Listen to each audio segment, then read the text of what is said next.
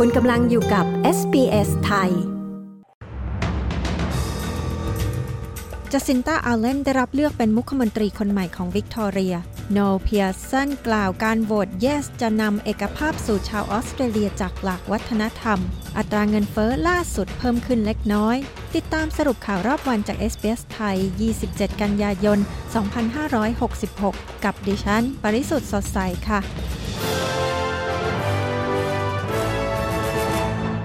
จาซินตาอัลเลนได้รับเลือกเป็นมุขมนตรีคนที่ 49 ของรัฐวิกตอเรีย โดยเธอได้กลายเป็นผู้หญิงคนที่สองของรัฐที่ได้ดำรงตำแหน่งมุขมนตรี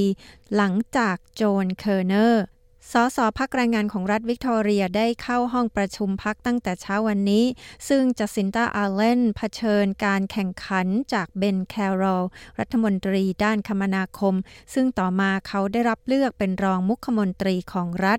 ส่วนมุขมนตรีแดเนียลแอนดรูส์ได้พ้นจากตำแหน่งอย่างเป็นทางการเมื่อเวลา 17 นาฬิกาของวันนี้ โนเพียสันซึ่งเป็นกระบอกเสียงสนับสนุน คณะที่ปรึกษาเสียงชนพื้นเมืองต่อรัฐสภา ได้เรียกร้องให้ชาวออสเตรเลียที่มีความหลากหลายทางวัฒนธรรมโหวต yes ในการลงประชามติ 14 ตุลาคมนี้ ทนายความและนักเคลื่อนไหวด้านสิทธิในที่ดินกล่าว ที่สมาคมผู้สื่อข่าวแห่งชาติในวันนี้ โดยเรียกร้องให้ชาวออสเตรเลียทุกคน ลงคะแนนเสียงสนับสนุนให้มีการบัญญัติ เรื่องคณะที่ปรึกษาเสียงชนพื้นเมือง ลงในรัฐธรรมนูญ โดยขอให้ทำเพราะความรักของพลเมืองที่มีต่อประเทศ ขณะเดียวกันปีเตอร์ดัตทันผู้นำพรรคฝ่ายค้าน และผู้สนับสนุนการโหวตโน ได้วิพากษ์วิจารณ์การรณรงค์โหวตเยสว่าขาดความชัดเจนเกี่ยวกับรายละเอียด ว่าคณะที่ปรึกษาเสียงชนพื้นเมืองต่อรัฐสภา จะมีลักษณะเป็นอย่างไร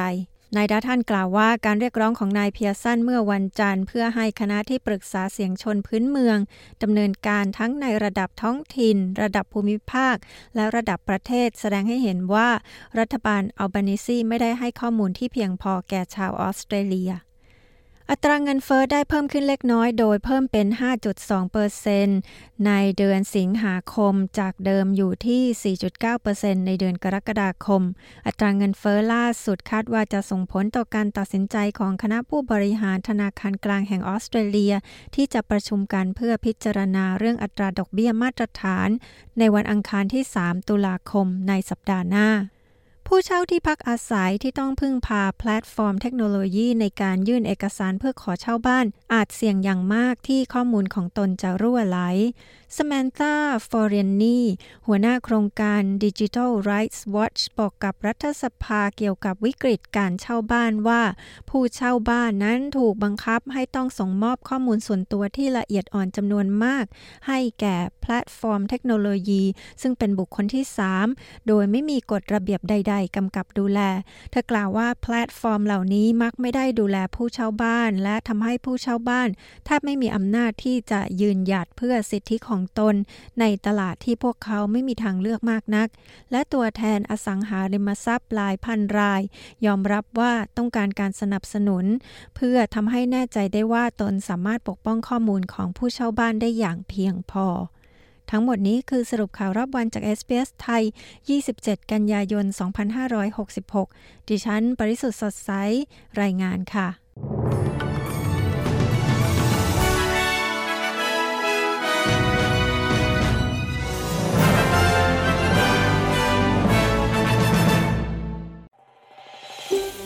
ต้องการฟังเรื่องราวน่าสนใจแบบนี้อีกใช่ไหม